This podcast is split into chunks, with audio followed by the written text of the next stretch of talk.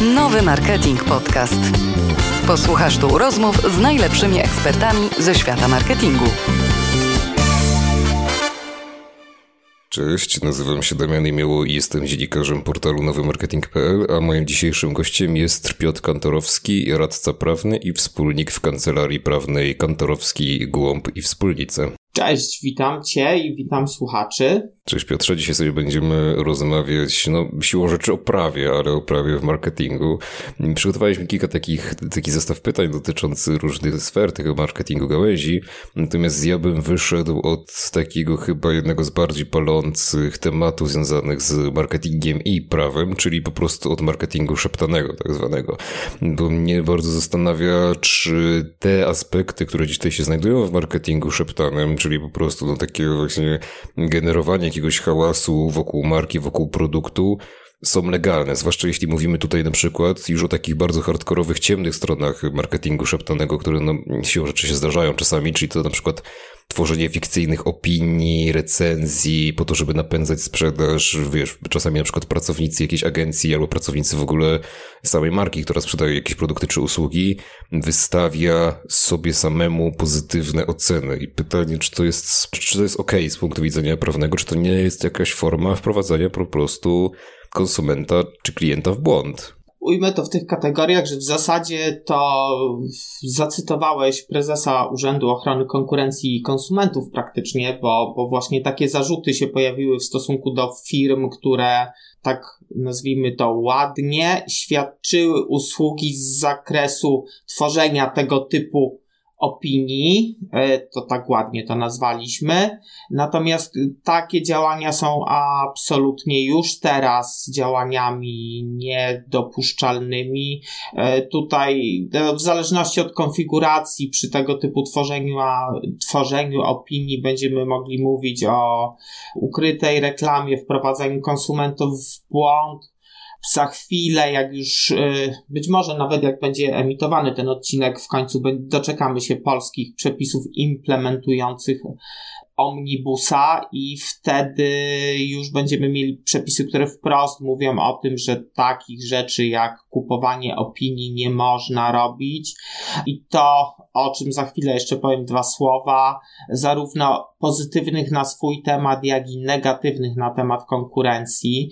Takie działania. To, to drugie to chyba zwłaszcza, mam wrażenie, bo to już... E, znaczy, to, to jakby oba działania już teraz mają swoje regulacje, które je wysoko negatywnie punktują, natomiast y, po wdrożeniu tych przepisów, y, które powinniśmy już mieć od końca maja, o ile dobrze pamiętam, bo tych nieimplementowanych dyrektyw w terminie to, że tak powiem, nie jest tak, że mamy jedną. E, raczej e, to już liczymy w, o, kolejna nieimplementowana w terminie dyrektywa.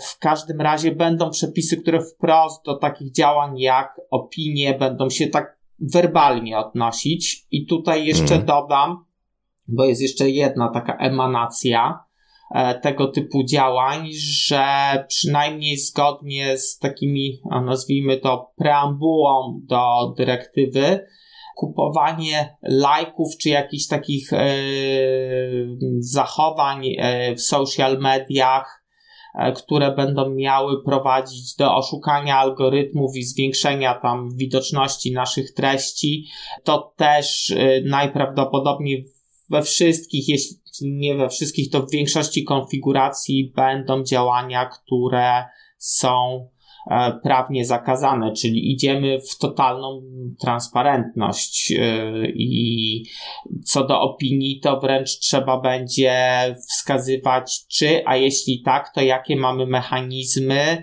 które pozwalają sprawdzić, czy opinia została, jeżeli chodzi o te konsumenckie, czy została zamieszczona przez osobę, która korzystała z produktu lub usługi, albo ją kupiła. To tu przynajmniej taka furtka, że może być opinia przez osobę, która nie kupiła, a korzystała, albo nie korzystała, a kupiła. No, natomiast wydaje mi się, że to tak zupełnie rozsądne umożliwienie obu tym kategoriom osób do zamieszczania opinii. E, mam wrażenie, że część z firm e, nagle zrezygnuje z prezentowania opinii. Okej. Okay. Oczywiście mówię część, nie wiem czy duża czy mała. Natomiast na ile ja ze słyszenia znam pewne mechanizmy rynkowe, to nie jest to bynajmniej takie jakieś zupełnie marginalne i niszowe działanie.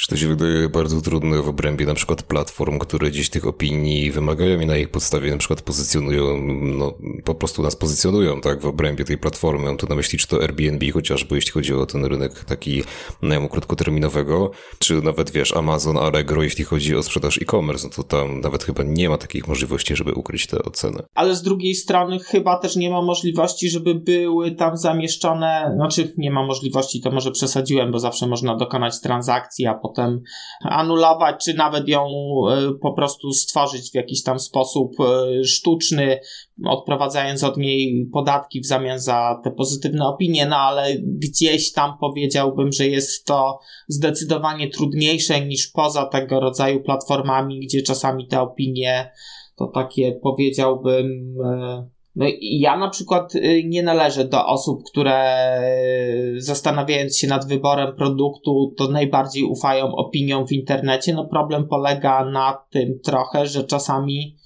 e, no, trudno znaleźć inny punkt odniesienia. No tak, no jeśli wejdziemy sobie na różnego rodzaju porównywarki cen i tam sobie sprawdziły opinie, to one w przeważającej większości będą pozytywne o danym produkcie.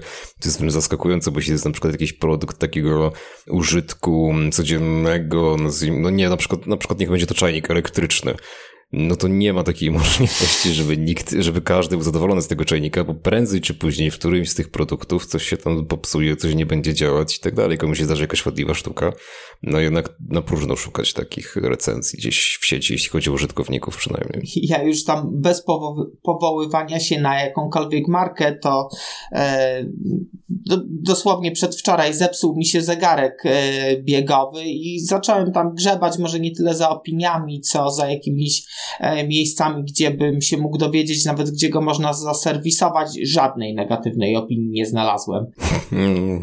to już zupełnie pozaprawnie i jakby na ten moment, w którym jesteśmy, kompletnie nie mam zaufania, jeżeli produkt ma e, ocenę, nie wiem, 10 na 10 i zero mhm. negatywnych opinii. Myślę, że to tak e, praktyka pokazuje, że tak jak powiedziałeś, tak się raczej nie dzieje. No nie, to jest, wydaje mi się niemożliwe. Nie jestem w stanie sobie przyufać żadnego produktu, nawet takiego FMCG, który by mógł zadowolić dosłownie wszystkich i nikt by nie miał jakichkolwiek obiekcji. No wiesz co, tutaj też właśnie pada pytanie związane jeszcze z tym, z tym nowym prawem, które będzie dotyczyć stricte kupowania opinii, recenzji i tak dalej. Czy to też będzie adresować w jakiś sposób, albo czy na przykład już są jakieś przepisy, które adresują kwestię związaną ze samymi pracownikami? Bo nieraz jest też tak, że właśnie, wiesz, jakaś marka czy firma w obrębie swoich pracowników prosi ich o wystawianie pozytywnych opinii, czy to na przykład na Facebooku, na Google i tak dalej. Teoretycznie można też się bronić tym, że przecież mój pracownik może być jednocześnie moim klientem, tak? Na przykład, wiesz, no, pracuje u mnie, załóżmy, nie wiem, w sklepie, tak? Albo w, w cateringu czy coś, albo w restauracji i przecież też te produkty może konsumować, może spożywać, może je kupować i też być z nich zadowolonym ujmę to w tych kategoriach takiego rozgraniczenia na pracowników i nie, niepracowników, to z tego co się orientuję, to nie będzie.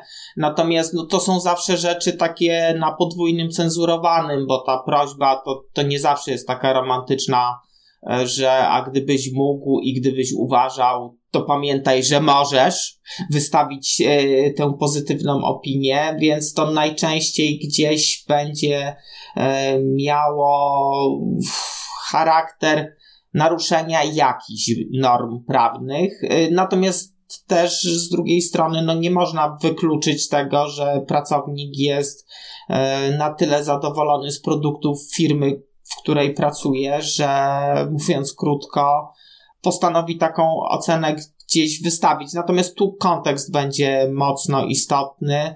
E, być może regulaminy platform, bo one też mogą iść w tym kierunku, że przynajmniej no, zgodnie z regulaminem takie opinie nie powinny być e, wystawiane. E, natomiast no, tak jak wziąłbym zawsze na podwójne cenzurowane tego typu opinie, tak też no, nie można wykluczyć szczególnie przy firmach o skali korporacyjnej, że zupełnie nawet przyjąłbym, że może dojść do takiej sytuacji, kiedy ktoś pracując w danej firmie nie ma jakby w kontekście swoich obowiązków pracowniczych żadnego kontaktu ani z y, tym y, szczeblem takiego marketingu czy sprzedaży, a korzysta z produktów też bez związku z tym, że tam pracuje i jest z nich zadowolony. Kontekst będzie miał tu duże znaczenie, natomiast tak jak mówię, no, jeżeli to jest firma, gdzie pracuje pięć osób i te opinie są wymuszane, e, no to raczej gdzieś tu choćby jakiś mobbing z prawa pracy wyjdzie. No tak, no to przejdźmy może jeszcze do kwestii tutaj związanej z tym, co padło, czyli po prostu tego wystawiania fałszywych opinii na przykład naszej konkurencji. Załóżmy, że ja jestem konkurencją kogoś i ktoś właśnie po prostu postanowił mi wystawić wiele różnych fałszywych, nieprawdziwych opinii na temat mojej marki albo po prostu mojego produktu i czy ja jakkolwiek mogę się przed tym bronić, czy mogę podjąć jakąś walkę taką od strony prawnej z, z tym procederem, że po prostu wiesz, żeby konkurencja konkurencja siłą rzeczy gdzieś tam mnie zaminusowała, wystawiała jakieś jedne gwiazdki i ja na tym zwyczajnie w świecie tracę. Poziom tej ochrony zależy pewnie też od miejsca, gdzie to jest wystawione i od sposobów wyartykułowania danej myśli, bo można napisać, że się jest niezadowolonym z produktów, a można napisać zdecydowanie bardziej dobitnie. Więc zawsze pamiętajmy, że mamy taką ustawę o świadczeniu usług drogą elektroniczną, gdzie mówiąc najkrócej, jeżeli dany wpis narusza na przykład renomę firmy, która e, to renoma jest dobrem osobistym, to możemy to zgłosić administratorowi z powołaniem się właśnie na ustawę o świadczeniu usług drogą elektroniczną, powołać się na kwestię tego, że wpis narusza prawo prawo, czyli yy, nasze dobra osobiste w postaci renomy i w związku z tym, jeżeli nie zostanie usunięty, to Współodpowiedzialnym za zamieszczanie dalsze tego wpisu będzie też administrator danej platformy. To mówię tu w pewnym e, uproszczeniu i w oderwaniu od terminologii z ustawy wprost, natomiast chodzi o to, żeby pokazać mechanizm.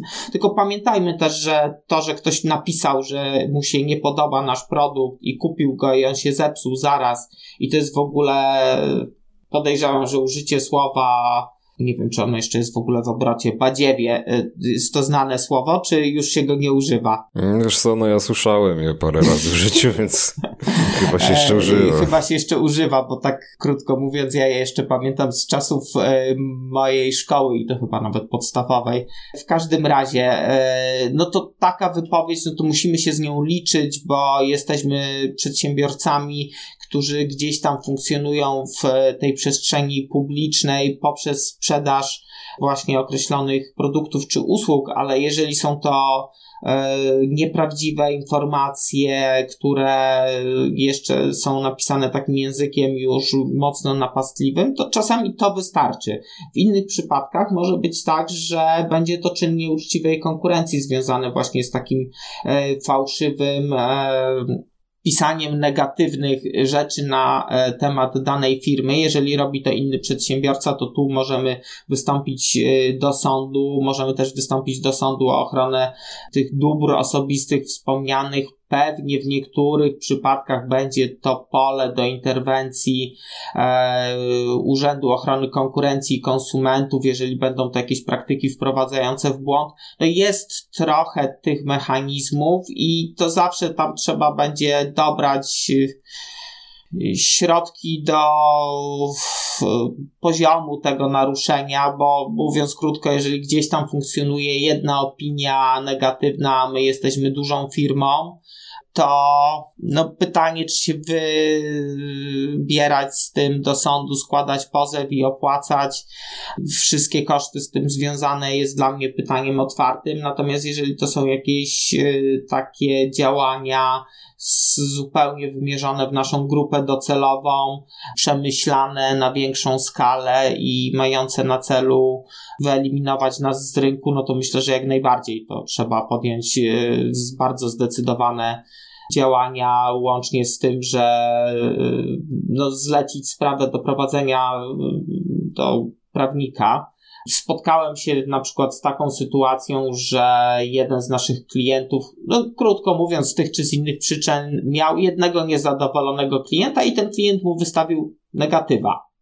Chyba to był, bo to kilka lat temu, nie chcę żadnych tam bieżących nawet rzeczy przywoływać, kilka lat temu, chyba to było w Google i z tym klient nie miał problemu. Ok, klient był niezadowolony, to się zdarza, ale dokładnie w tym samym czasie pojawiło się 10 innych negatywnych ocen e, od osób, z którymi nigdy nie współpracował. No to można było wykoncypować, że to po prostu ten klient poprosił dziesięcioro swoich znajomych o zrobienie tego samego. No i takie coś już też może być uznane za czyn nieuczciwej konkurencji e, w kontekście, czy, czy za naruszenie dóbr osobistych w kontekście nie tej jednej opinii, bo niezadowolony klient, jeżeli pozwalamy się oceniać, ma prawo do wyrażenia swojej oceny, ale te 10 pozostałych y, ocen, które w żaden sposób y, nie wiązały się z naszymi usługami czy produktami, no to już się wzięły tam za jego namową. W tym przypadku było tak, że to za pośrednictwem e, internetu przez ustalenie profili e, do tych osób e, udało się wysłać wezwania do usunięcia tych negatywnych opinii, jako że nie bazują one na jakichkolwiek na doświadczeniach związanych z marką, nie było żadnej współpracy.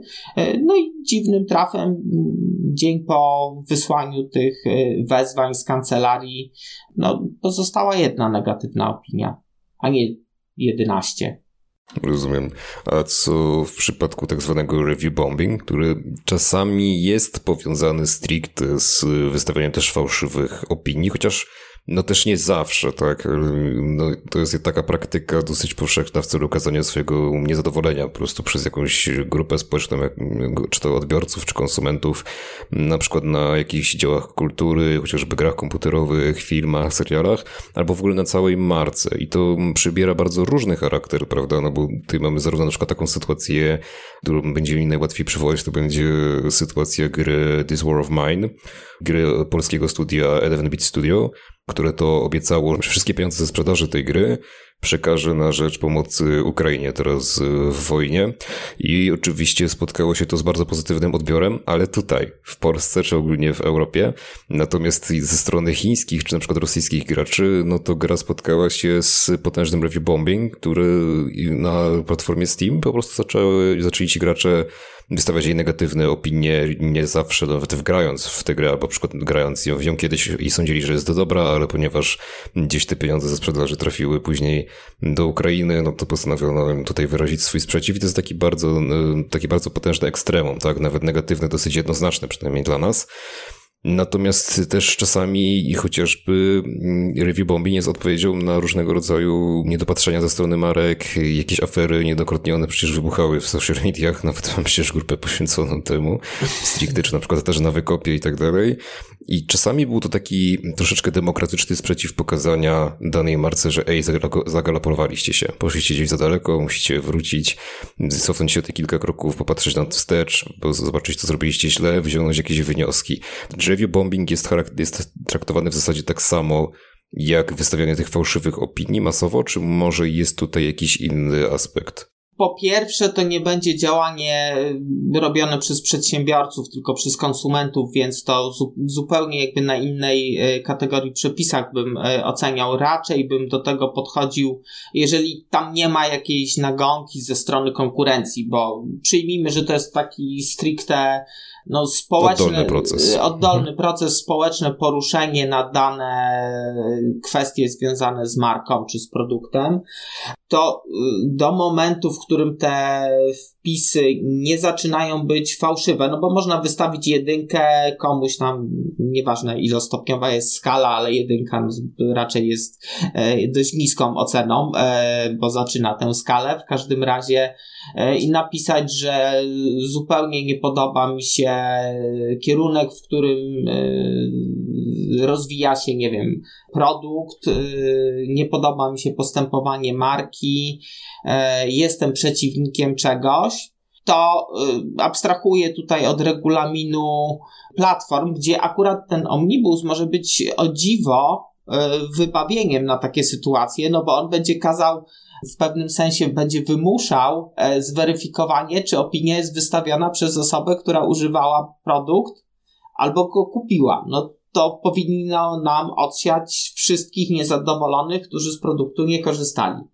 E, natomiast e, przyjmując jakby stan na dzisiaj albo jakąś platformę, gdzie no jest e, po, po prostu możliwość wypowiedzenia się na dany temat, bo to nie musi być przecież koniecznie, nie wiem, w Google gdzieś tam wyrażona opinia, tylko może być na jakimś forum wyrażona opinia o marce, no to jeżeli jest to taki charakter społecznego sprzeciwu, no to też firmy muszą się z tym liczyć, że no, działają w, chcąc, nie chcąc, w jakiejś tam strefie czy sferze publicznej i konsumenci albo potencjalni adresaci ich produktów no, mają prawo krytykować ich y, działania. To bardziej to słowo.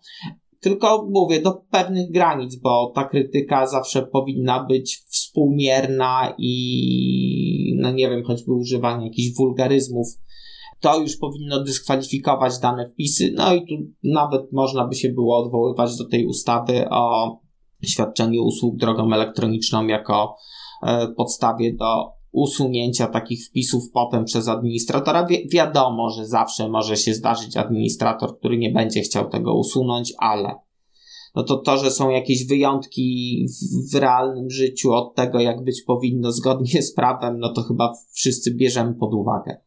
I tutaj bym chciał już zostawić tę kwestię związaną z e, opiniami, z recenzjami i tak dalej, ze względu na to, że też przygotowaliśmy na tę drugą część rozmowy przygotowaliśmy aspekty związane z influencer marketingiem i też samymi social mediami, w którym no, siłą rzeczy influencerzy bywają, brylują wręcz. Zacząłbym właściwie od jednej takiej ważnej rzeczy, która silnie kojarzy się z samym internetem i też w ogóle social mediami, czyli memy. Bo niejednokrotnie po prostu memy, no używamy je zarówno tak prywatnie, zwyczajnie w świecie, ale też marki niejednokrotnie po prostu tworzą memy, czy to ze sobą, czy po prostu z, z, innymi jakimiś aspektami rynku, ale niejednokrotnie one są jakimiś wyciętymi fragmentami na przykład dzieł kultury albo bezpośrednio do nich nawiązują, tak? No chyba każdy z nas widział przynajmniej jednego mema w życiu, gdzie, nie wiem, jest scena chociażby wycięta z y, Władcy Pierścieni albo z rodziny Soprano, z Breaking Bad, z, z innego serialu czy filmu, ale jednak czy to w zasadzie jest tak naprawdę legalne, no bo mogą tu się pojawić zarówno jakieś wycięte sceny, właśnie stricte, które okraszamy chociażby śmiesznym komentarzem, ale też y, zdarza się, że wykorzystujemy bezpośrednio na przykład cytaty z tych dzieł kultury i je gdzieś przerabiamy, przeredagowujemy. Jak na przykład ostatnio zrobiła to żabka z cytatem z chłopaków z baraków na swoim TikToku. To znaczy po tej aferze związanym z tym, że robot żabki w nanożabce no, nie trafił parową do buły i po prostu ktoś dostał zwykłą, po prostu, no po prostu parówkę dostał, tak, zamiast całego hot doga. Mm, no to Żabka postanowiła na to odpowiedzieć na TikToku, gdzieś tutaj właśnie remiksując troszeczkę ten cytat z chłopaków z baraków słynny o tym, jak to się strasznie zachlało, tylko że tutaj po prostu przerabiając no, na to, że jestem robotem i tak dalej, i tak dalej. Pytanie brzmi, czy to w zasadzie jest legalne? Bo to, że to działa, że ten odbiór pod tym był mega pozytywny i przeważnie pod jest pozytywny, i że ludziom się podobało, że to stało się wiralne, to jest oczywiste. Ale czy ja w zasadzie mogę to robić? Ja zacznę w ogóle od innej strony i powiem na początku, że może to niektórych zaskoczy, ale są normalnie naukowe artykuły na temat memów. E, pisane przez prawników. Mhm, no są. Prawników. Tu podkreślam, bo przez marketingowców to myślę, że wszyscy uwierzą, ale przez prawników. E, mi się osobiście zdarzyło raz pisać nawet opinię prawną dla klienta na temat e, wykorzystania, tylko tam troszeczkę tak memy były w tle bardziej, wykorzystania tego typu komunikacji w ramach e, marketingu marki. Także to są tematy, które się gdzieś realnie przewijają już coraz częściej i coraz częściej trafiają do prawników. Natomiast czy da się na to pytanie odpowiedzieć jednoznacznie? Pewnie się nie da, bo do tego brakuje co najmniej 100 orzeczeń i utrwalonej linii orzeczniczej. Natomiast sytuacja wygląda w ten sposób, że w przypadku tego remiksu, który zrobiła Żabka, to bym powiedział, że to może być nawet w dużej mierze uznane za inspirację, a nie jakiś taki cytat y, bezpośredni. I tu bym nie miał jakichś wątpliwości co do możliwości wykorzystania jakby takiego luźnego motywu, który pewnej grupie osób, bo to też przecież nie wszyscy skojarzą e, skąd to jest wzięte, przywoła na myśl e, serial Chłopaki z baraków, zresztą skądinąd bardzo, bardzo ciekawy, polecam. W każdym razie, e, wracając do tych memów i do wycinania scen z filmów. Memy z założenia mają w jakiś sposób satyryczny, yy, śmieszny, zabawny, yy, karykaturalny przedstawić yy, określone zjawiska społeczne. Tak przynajmniej się spotkałem z jedną z definicji memów. Pewnie jest ich więcej niż jedna, to znaczy nie mam co do tego wątpliwości. I Większość z nich powinna się zmieścić w ramach prawa cytatu, które daje nam parodia, pastisz, satyra. I to co do zasady powinno być ok, ale jak do tego dorzucimy orzecznictwo, które mówi o tym, że jeżeli ma być zrobiony cytat e, z innego dzieła w ramach pastiżu, to między pastiżem a tym dziełem musi być jakiś związek intelektualny, bo, bo, bo czasami jakby można robić ten pastiż tak e, obok tego mema zaczerpniętego, no to tu się sytuacja komplikuje. E, do tego dochodzi nam fakt, że prawo cytatu to w zasadzie jest kwestia dotycząca majątkowych praw autorskich, a zawsze jeszcze można takim cytatem e, naruszyć osobiste e, prawa autorskie, czyli na przykład wykorzystać e, w zupełnie odwrotnym celu daną, dany kadr niż twórca danego dzieła miał w założeniu, no to, to się sprawa komplikuje. Natomiast tak upraszczając ją do minimum, E, w większości przypadków e, memy uznałbym za zupełnie legalny sposób komunikacji marek. E, natomiast na przykład z czym się spotkałem, jeżeli ktoś chce robić memy na zasadzie, że niby to jest strona ze śmiesznymi zdjęciami, ale czas od czasu wrzucę zdjęcie jakiegoś znanego sportowca i tam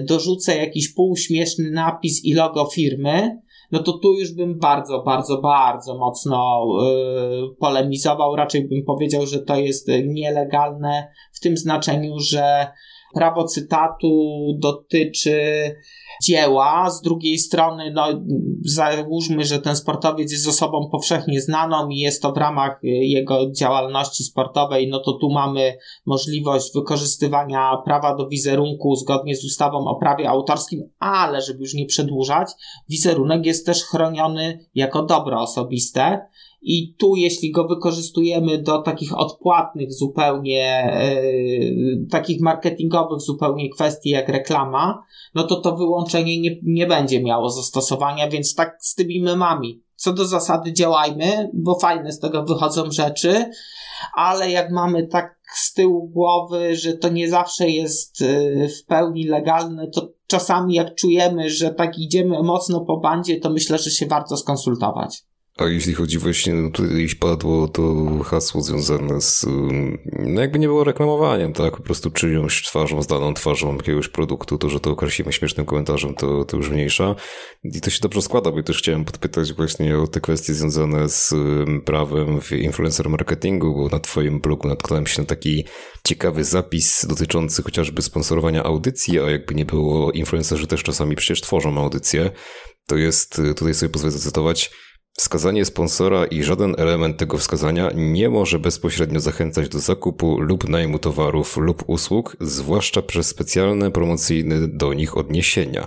Ciekawi mnie, jak to działa w praktyce i czy tyczy się to też de facto samych influencerów, czy może tutaj mówimy tylko o takich klasycznych mediach, bo jeśli by się tyczyło tylko i wyłącznie samych influencerów, albo też po prostu ich to również tyczyło, no to mam bardzo przykrą wiadomość, bo wielu z nich to po prostu nagminnie też to, to stosuje. Znaczy, zacznę hmm. od tego, że to nie był cytat ze mnie, tylko z ustawy, bo ja aż e, tak prostym językiem, jak przed chwilą padło, to e, się staram nie posługiwać. E, w... Mhm, nie, nie, no, cytat po prostu z samego jasne, tekstu. Jasne, to jest mhm, ale... fragment artyku- e, przepisu e, z ustawy o radiofonii i telewizji i on tak, ma zastosowanie do radiofonii i telewizji, e, ma zastosowanie do audiowizualnych usług medialnych na żądanie, czyli do VOD i ma zastosowanie do e, treści, które są przez dostawcą platform z e, wideo tych społecznościowych dostarczane albo promowane przez nich. To znaczy albo te reklamy, które wprost promują platformę, albo te reklamy, które e, można na niej wykupić. Natomiast to się nie odnosi wprost do samych influencerów, ten przepis i ich twórczości, tak jakby wewnętrznie. Natomiast yy, ujmę to w, ten, w tych kategoriach. Obecnie bardzo mocno bym uważał ze sposobem komunikacji współprac, bo jest to kwestia, która miała być przedmiotem wydania przez prezesa Urzędu Ochrony Konkurencji i Konsumentów takiego, nazwijmy to, zbioru dobrych praktyk, nie wiem, kodeksu dobrych praktyk influencerów, ale zanim to się stało, to doszło do wszczęcia kilku postępowań. E, nie chcę tam jakby wchodzić konkretnie w, zresztą to i tak bez szczegółów, bo to tyle wiem, co, co było napisane w aktualnościach, y, albo może inaczej, y, tyle wiem, co przychodzi w newsletterze od prezesa Urzędu Ochrony Konkurencji i Konsumentów, natomiast chodzi o to, że prezes y, Urzędu Ochrony Konkurencji i Konsumentów uznał treści influencerskie za treści publicystyczne, a takie niejasne oznaczenie współprac, które E, influencerzy mają z markami bez wskazania na ich odpłatny charakter jest uważane za kryptoreklamę. Ja bym postawił pewien znak zapytania, czy w przypadku, tam chodziło o działania na Instagramie konkretnie, e, czy w przypadku takich influencerów instagramowych, aby na pewno zawsze są to treści publicystyczne, bo ja y, ujmę to w tych kategoriach, jeżeli to jest publicystyka, to ja się wypisuję, bo rozumiem, że ten podcast, który w tym momencie nagrywamy, to jest jakaś forma publicystyki, no ale ja nie wiem, no we mnie się pojawia pewien sprzeciw, czy zdjęcia z jakimiś krótkimi opisami, to bardziej produktu, e, czy odwołania do jakichś, nie wiem, kodów e, zniżkowych, e, wiadomo, afiliacyjnych jakiś tam współprac, e, czy, czy to jest publicystyka. Z drugiej strony z przepisu wynika, że ta, e, ten brak komunikacji tej płatnej współpracy ma być w treściach publicystycznych, więc e, interpretując to ściśle, to raczej powinno chodzić o jakby konkretny przekaz, y, że on jest publicystyką, a nie, że w ramach ogółu działań dany influencer ma i publicystykę i takie przekazy. No piłka w grze. Gdzieś postępowania są wszczęte. Zakładam, że będzie linia obrony ze strony influencerów i no zobaczymy na czym się to skończy, jak y, orzeknie pewnie finalnie sąd, bo, bo, bo zakładam, że to się może trochę jakby piętro wyżej z Urzędu Ochrony Konkurencji i Konsumentów y, przenieść. Natomiast na chwilę obecną mocno bym uważał na te oznaczenia. No i tu jest jeszcze jeden y, temat. No co już wskazuje na płatną e, współpracę? Bo też tak, być może ja mam trochę spatrzony obraz tego, ale dla mnie słowo współpraca, jeśli pada z ust influencera, to raczej zawsze oznacza płatne, y, płatną współpracę. Jest orzecznictwo, które mówi, że współprace barterowe to też jest odpłatność. Krótko mówiąc, y, ja mam świadomość, że część z tych współprac ma charakter barterowy, natomiast jeżeli dodamy do tego orzecznictwo, które końcem zeszłego roku się pojawiło, tam chodziło konkretnie o to, że bodaj w galerii handlowej jeden ze sklepów przekazał do jakiejś gazetki promocyjnej yy, takie profesjonalne zdjęcia, które miały być zamieszczone, a dotyczyły konkretnie jego sklepu i produktów.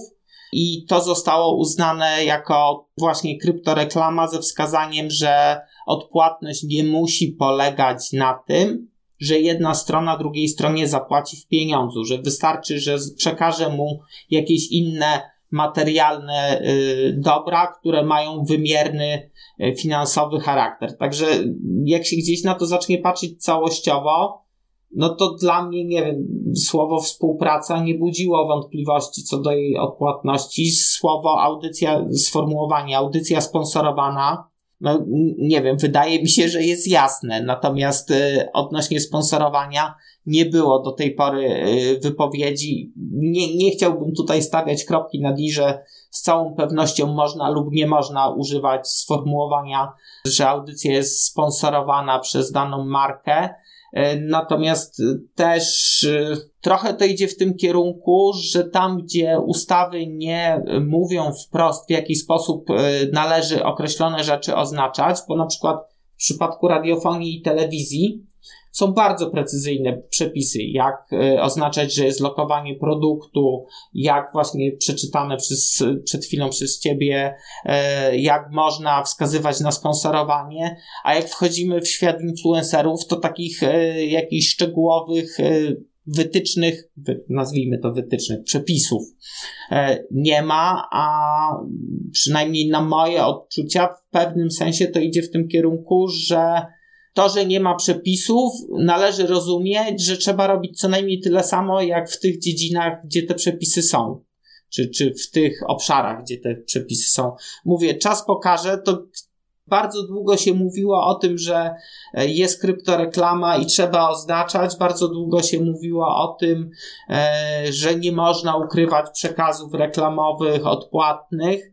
E, no a teraz się zaczyna dyskusja na temat tego, do jakiego stopnia trzeba napisać wprost, że jest to odpłatna współpraca.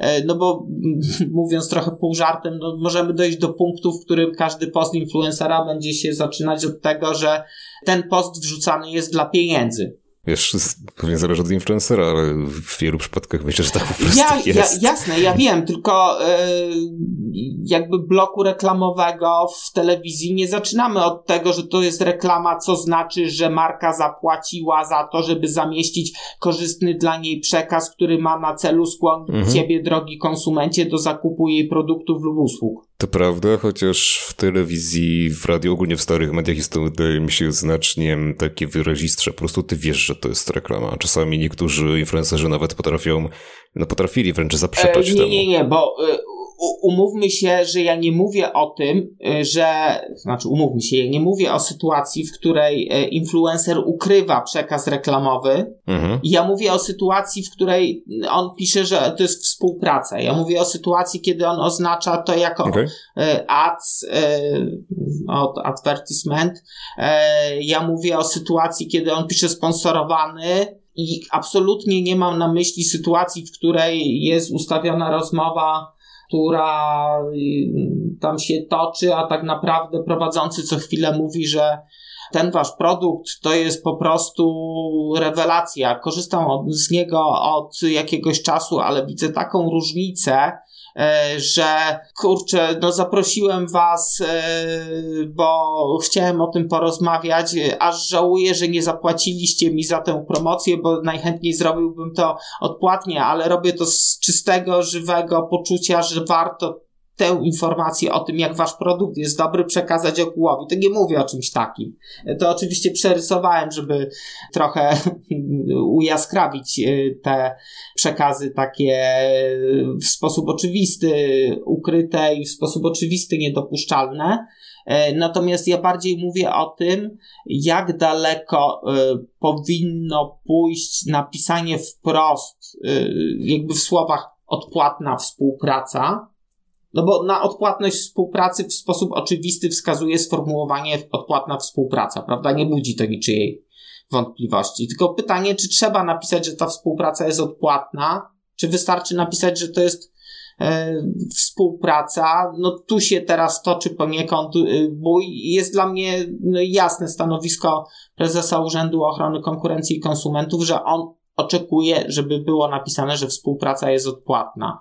No, piłka jest poniekąd w grze i pewnie za niedługo będziemy mieli e, nieco bardziej sytuację rozjaśnioną orzecznictwem, e, bo do, no mówię, no nawet dojdziemy do punktu, w którym e, czy to współpraca współpracą, no czy słowo sponsorowana audycja jest wystarczające, czy jest niewystarczające w zestawieniu z odpłatną współpracą. Zauważyłeś, żeby jakkolwiek teraz właśnie działalność u OKIK y, coś zmieniła w podejściu mhm. influencerów? Z zerowej liczby pytań w tym zakresie dostaję średnio mm, jedno-dwa tygodniowo e, o to, jak powinny być oznaczane współprace z influencerami. Sam też gdzieś tam, powiedzmy, tam zawodowo, ale też i z takich, powiedzmy, hobbystycznego zacięcia ten temat E, zgłębiam.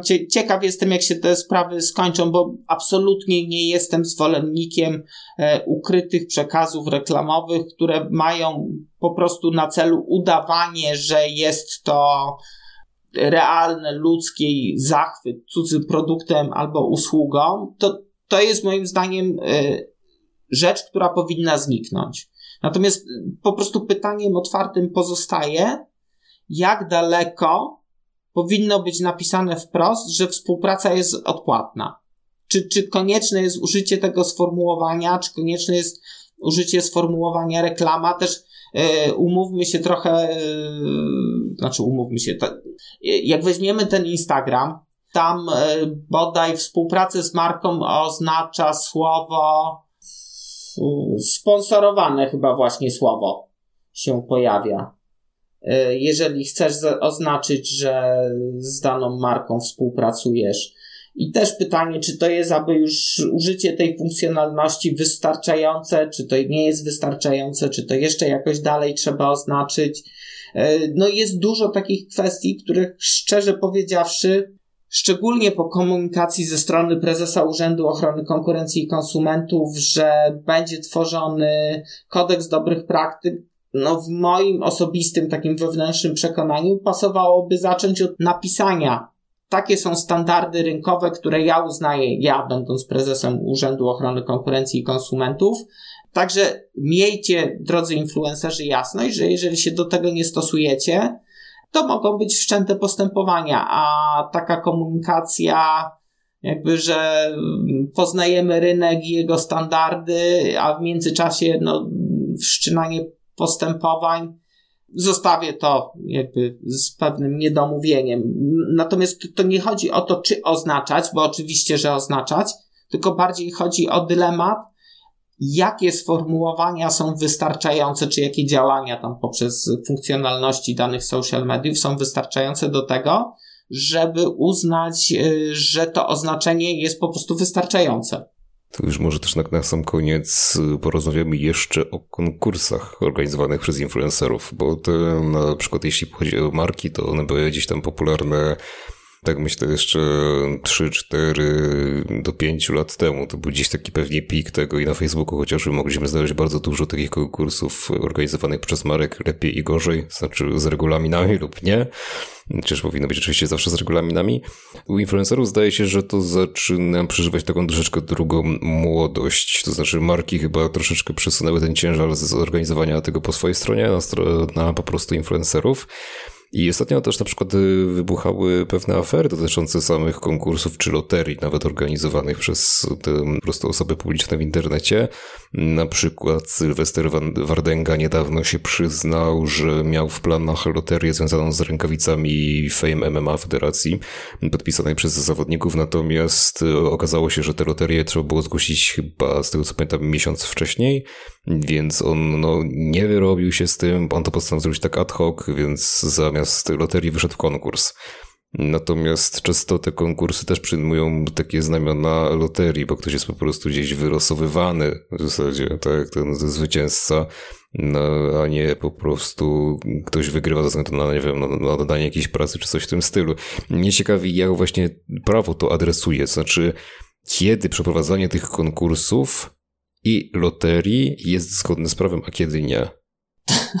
pół żartem odpowiem, że w zasadzie w większości przypadków jest zgodne z prawem, jeśli się to zrobi odpowiednio do tego, e, jak stanowią przepisy, e, odpowiadając, e, nie udzielając żadnej odpowiedzi, to bym to tak ujął. A problem polega na tym, że właśnie odnośnie losowania, od dłuższego czasu mówiło się, że jest tutaj ryzyko uznania takiego działania jako nie konkurs, a, a loterię fantową. I bardzo długo był podnoszony temat tego, że no, wtedy trzeba te wszystkie procedury zrobić z ustawy o grach hazardowych, czyli właśnie tam to zgłoszenie 30 dni przed. E, w innym przypadku kara tam jest bodaj 10 tysięcy złotych. E, natomiast w znaczy powiedziałbym w ostatnim czasie, bo jak na prawo to pewnie był ostatni czas, natomiast gdzieś tam bodaj 2020 2021 y, pojawiły się orzeczenia e, sądów administracyjnych, które dotyczyły takich właśnie e, konkursów w social mediach e, organizowanych na zasadzie a dzisiaj do wygrania mamy książkę i kto pierwszy napisze, no bo to też zależy od przypadku, kto pierwszy napisze, nie? Albo, że, że kto to wyśle maila, a my wylosujemy. To wtedy wygrywa książkę, mówiąc krótko. I tu się pojawiły orzeczenia, z których wynikało, że jeżeli nie nabywa się niczego po to, żeby wziąć udział w takim konkursie, to to nie podlega ustawie mhm. o grach hazardowych. Przy czym zwrócę uwagę na to, że te orzeczenia by się nie pojawiły, gdyby od początku organy uznały, że tak jest. Czyli ktoś musiał dostać karę i się odwołać, żeby potem e, doszło do wydania takiego orzeczenia. Także ujmę to w tych kategoriach. E, ja się przychylam e, do tego poglądu, że zorganizowanie takiego konkursu w social mediach na zasadzie kto pierwszy napisze, ten wygrywa książkę, nie jest, y, nie podlega ustawie o grach hazardowych, natomiast z drugiej strony patrząc tam jeszcze zawsze możemy wziąć pod uwagę inne aspekty, mianowicie przy nagrodach w konkursach one podlegają opodatkowaniu, chyba że e, a do tego, żeby tam były wyjątki, już nie wchodząc tam e, nauka, sport, edukacja, bodaj y, pod te wyjątki podlegają. Y, natomiast do tego to już pasuje zrobić taki konkurs, który nie polega na losowaniu, tylko polega na tym, że trzeba jakiś tam jednak mniej lub bardziej kreatywną pracę wykonać. Y, nawet jakieś kreatywne selfie, żeby było to konkursem ze sztuki, abstrahując od tego, o ile mm, no, takie selfie jest sztuką, no to to już wymaga potem jakiejś oceny, czegokolwiek, więc tu może czasami kwestia, żeby nie mieć e, e, masy papierologii związanej z tymi podatkami, e, warto się zastanowić nad tym, czy ten konkurs jednak nie powinien polegać na czymś więcej niż tylko na no, takich rzeczach totalnie związanych z przypadkiem. A co z samymi regulaminami? No bo też gdzieś tam kiedyś, zwłaszcza to nagminnie tych regulaminów nie robiono, a influencerzy wydaje mi się przynajmniej tak obserwując kilku z nich, którzy takie konkursy w niedawnym czasie organizowali, no to w ogóle nie, nie zajmują się przygotowywaniem takich regulaminów. Marki też tak pół na pół. E, to ujmę to w tych kategoriach, że to już zaczynając w ogóle od regulaminów platform społecznościowych, na których się to najczęściej dzieje, to te regulaminy są wymagane i w tych regulaminach e, najczęściej to w ogóle trzeba jeszcze wpisać, że to nie jest współorganizowane z tą platformą.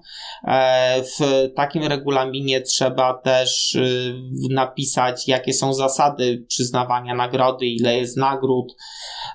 Natomiast tu jeszcze w ogóle wchodzą e, kwestie związane z przetwarzaniem danych osobowych, bo przecież to nawet jak ktoś nam pisze przez nie wiem, Messengera odpowiedź albo zgłasza się przez Messengera, no to my tam też te dane osobowe gdzieś e, przetwarzamy, także ja jestem jednak głęboko zwolennikiem e, tego, żeby te regulaminy w każdej sytuacji mieć, bo e, żeby to tak trochę nie, nie, nie wyszło, że okej, okay, dobra, no to możemy robić losowanie, no to po co, po co regulamin?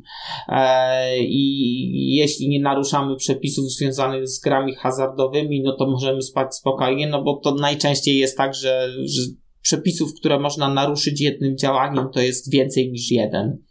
Cóż, to ja Ci bardzo dziękuję w takim razie, Piotrze, za tę rozmowę i za podzielenie się z nami tymi niuansami prawa związanymi właśnie stricte z marketingiem, czy to z marketingiem szeptanym, czy social mediami, czy z influencer marketingiem.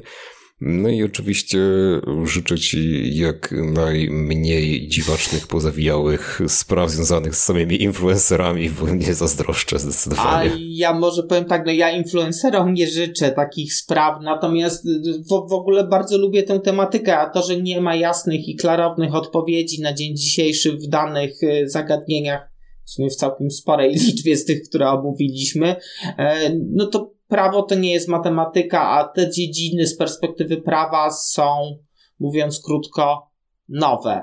E, I to, że coś ma kilkanaście lat, e, to z perspektywy prawa dalej potrafi być nowe, o tak to pół żartem powiem. A na koniec powiem, że ja bardzo Ci dziękuję za zaproszenie i możliwość poopowiadania o kwestiach influencerów, praw autorskich, e, opinii, czasami nawet prawdziwych i kilku jeszcze innych kwestiach. Ja nazywam się Damian Jemioło, ze mną był Piotr Kantorowski, a was wszystkich zapraszam na nowymarketing.pl. Trzymajcie się i cześć. Cześć. Przesłuchaj pozostałych odcinków Nowy Marketing Podcast na Spotify, YouTube, Apple Podcast i Google Podcast.